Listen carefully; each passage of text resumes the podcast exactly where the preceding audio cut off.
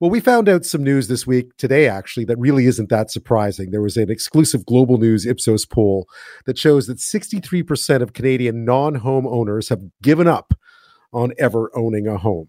In fact, the highest numbers are in BC. That's not surprising 74%, Quebec 72%, Ontario 62%. But really, I mean, those are alarming stats to think that a whole swath of your population, 63% who don't own a home, think they never will. So we wanted to find out more about this. Who better to ask than Paul Kershaw? He's a professor at the University of British Columbia's School of Population and Public Health. He's also the founder of Generation Squeeze that looks into these issues about generations, specifically younger Canadians, who feel like the property ladder has been rolled up and they will never get on the first rung. Paul Kershaw, thank you so much for your time tonight. It's my pleasure.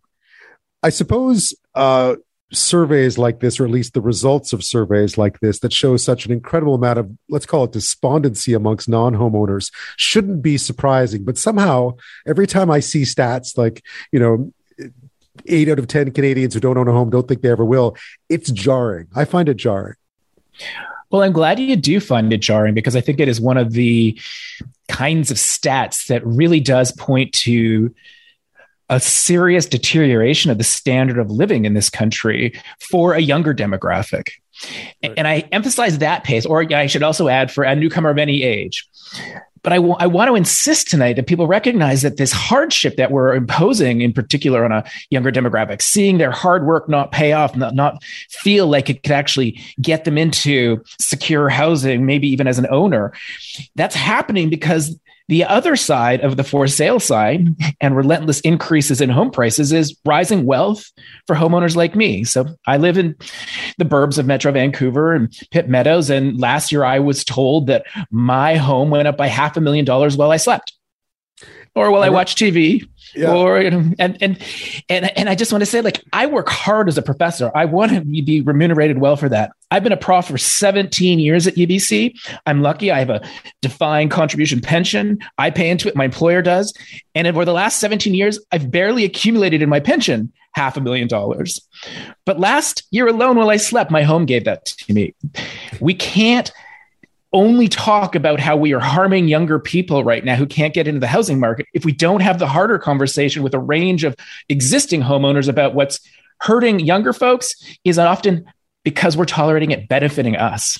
And that's the tension that I want to raise with people more and more. I should point out that it's 63% across the country, but as high as 74% in BC, 72% in Quebec, where people who don't own homes think they won't. You know, I lived in London for a while and we used to laugh because there were always, and this is, you know, eight, seven, eight, ten years ago, there were always articles about how if you lived in London and you owned property, your house made more money than you did. And that was true for most people. And then one day I came back to this country and it was true here too. Um, you've called this a cultural problem as much as anything else. How does one solve a cultural problem like this one? Well, I didn't ease into it in our conversation already. Man, that was the wrong. Way, but I, I went right at it, right directly. You did. I, I, feel like you know, you could ask me. I'm a policy professor, so you could ask me, what do I think about the foreign buyers moratorium, or what do I think about rent to own schemes, or accelerator funds, or, or you know, firing local city gatekeepers so we build more. So I could talk to you about all of those things. But at the end of the day, we don't have any political party, provincially or federally, that is politically courageous enough to say, you know what? We don't want home prices to rise anymore, and we don't want them to rise for years so that earnings have a chance to catch up. And if we don't have that clarity of purpose in our world of politics, we have nothing because we will have a range of policies that some work towards that goal, some don't.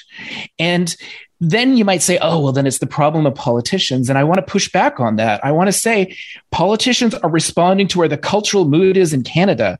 We haven't created, as citizens, political cover for our politicians to be brave enough to respond to the insanity of our housing system because you, you only think the housing system is insane if it's designed to produce affordability for people trying to make homes. It's clearly not doing that.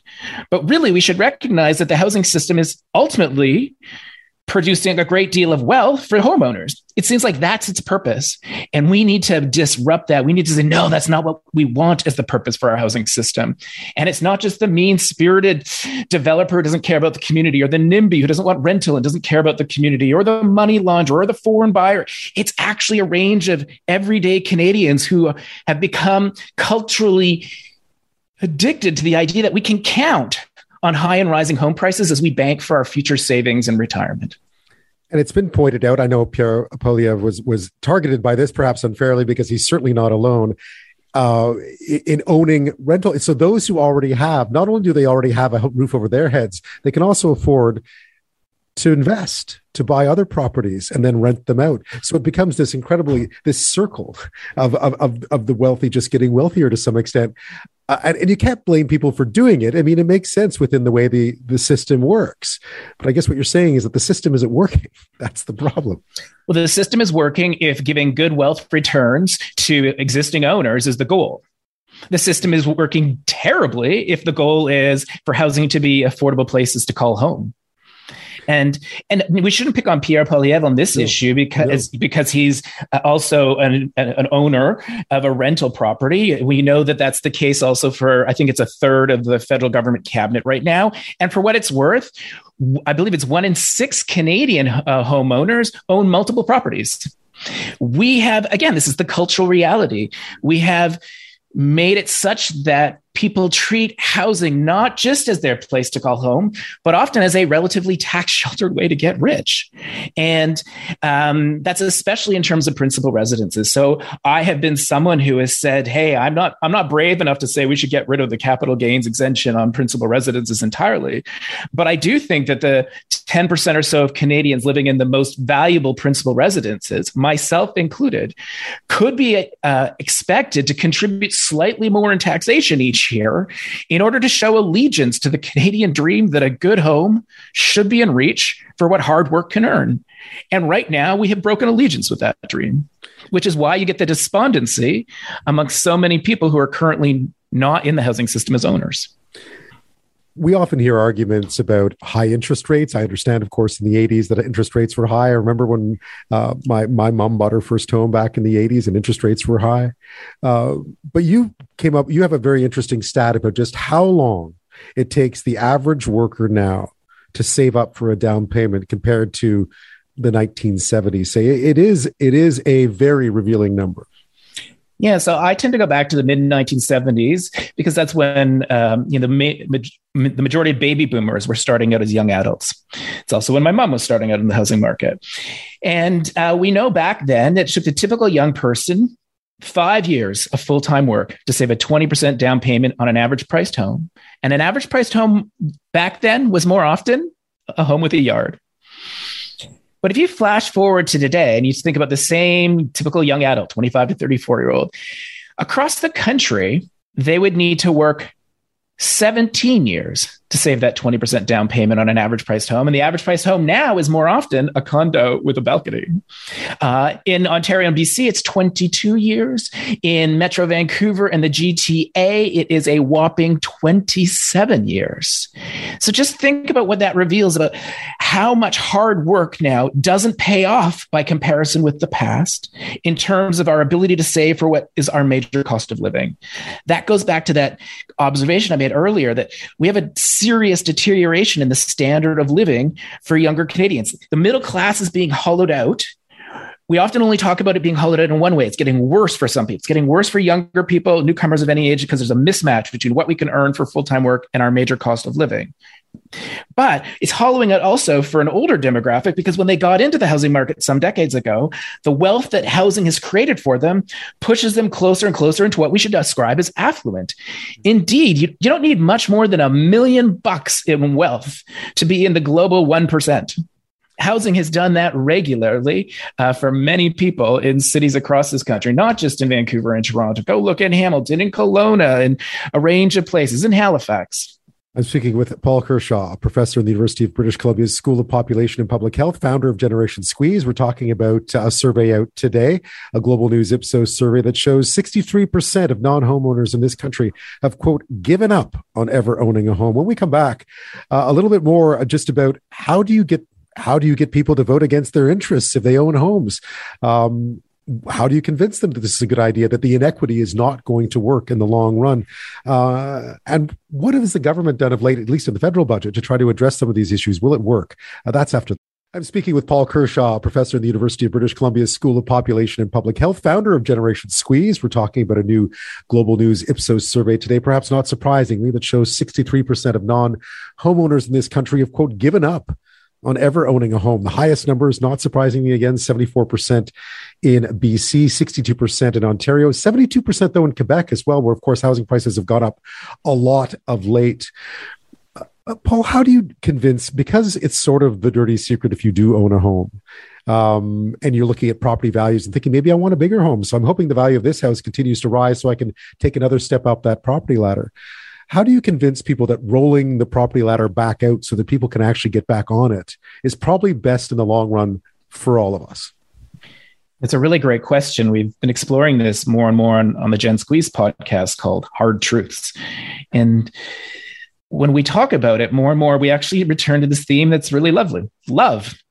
At the intergenerational table, when you next have families meeting for whatever holiday people celebrate, you're going to have an older demographic that will love the kids and grandchildren around the table. And so there are generational tensions in our housing system, as there are class tensions and race tensions and sex tensions when we think about a range of systemic issues. But the beautiful thing about trying to fix our broken intergenerational system is that we can start from a place of love because we know that grandmothers and grandfathers want the best by their kids and grandchildren. And so we need that demographic to join forces with a younger demographic to say, you know what? No more. We no more will we have housing be more than you know first and foremost a place to call home. If someone takes a mortgage out and they want to pay their mortgage off and that's how they're going to build equity well that's like treating your mortgage as a piggy bank and that's a great saving strategy. But if you're counting on homes your homes to go up by 50 60 70 100 200% we just can't want that anymore. If you love the younger people in your lives and you want housing to be in reach for people who follow in our footsteps. And at the same time this is such a hard message for the younger demographic that often gen squeezes is speaking up for. We need younger Canadians to really be part of the solution and say, we know how hard it is to try and break into this housing market. And so once people do and they borrow obscenely large sums of money that probably make them really frightened with the amount of debt that they're getting on. And they're like, if only now my equity will go up so my debt to uh, equity level doesn't look so bad. But we've got to say, no, no, no, please don't want that polling suggests you do, but you can't. You know how hard it is to break into the system. You've got to be part of the solution now so that it doesn't get worse for those who follow in your footsteps. And that's a particularly hard message to sell. So I like to start with the love of grandparents. That I think we can get grandparents on more people who own homes are much more optimistic about the future. And also, more than two thirds of Canadians now think that owning a home is only for the rich. And I thought that was a really, I mean, there's a lot of that, a lot of loaded in that question, but that's a really interesting perception because it, it sort of defeats the whole idea of what homeownership was supposed to be about in this country.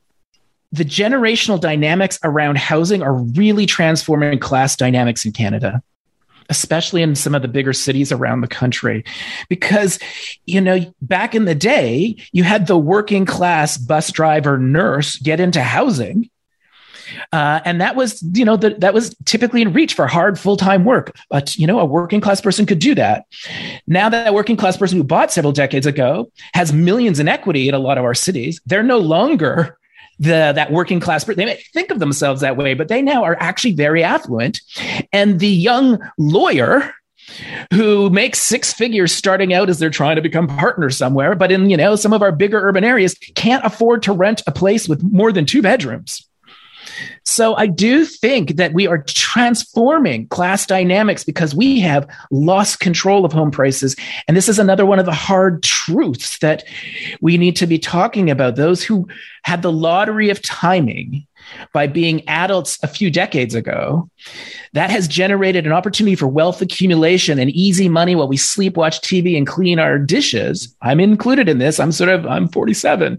Um, you know, that is making me more affluent and then making others who, by their income, you think might be affluent with a lesser standard of living. Politicians are acutely aware of this. I know. Um, are there are there do you see answers out there? Do you see and what should be we be leery of when it comes to the promises made? Because the bigger problem it is obviously the more promises we're going to hear the more simple solutions we're going to be asked yeah. to perhaps swallow. This comes back to a comment we made before the break around the level of political bravery we have at this moment. And it's clear like i take some pride in the gen squeeze and other groups have really got housing on the political radar. We even now have, uh, you know, Pierre Poilievre running for the conservative leadership. We have our deputy prime minister. They're all talking about the intergenerational injustices of what we see. That's Gen Squeeze 101 discourse. So, like, we're having influence. I'm pleased about that. But what we haven't yet done is help those politicians have the harder conversation. They'll go look at the easy villains the money launderer, the foreign buyer, the speculator, the NIMBY, the quote unquote local government gatekeeper and you, they go after those targets because it never asks voters to think about how might we be implicated. But systems sustain themselves over time including our housing system and what i like to call this dysfunctional intergenerational system. They sustain themselves over time because a majority of actors in the system make choices that reinforce feedback loops that sustain it over time.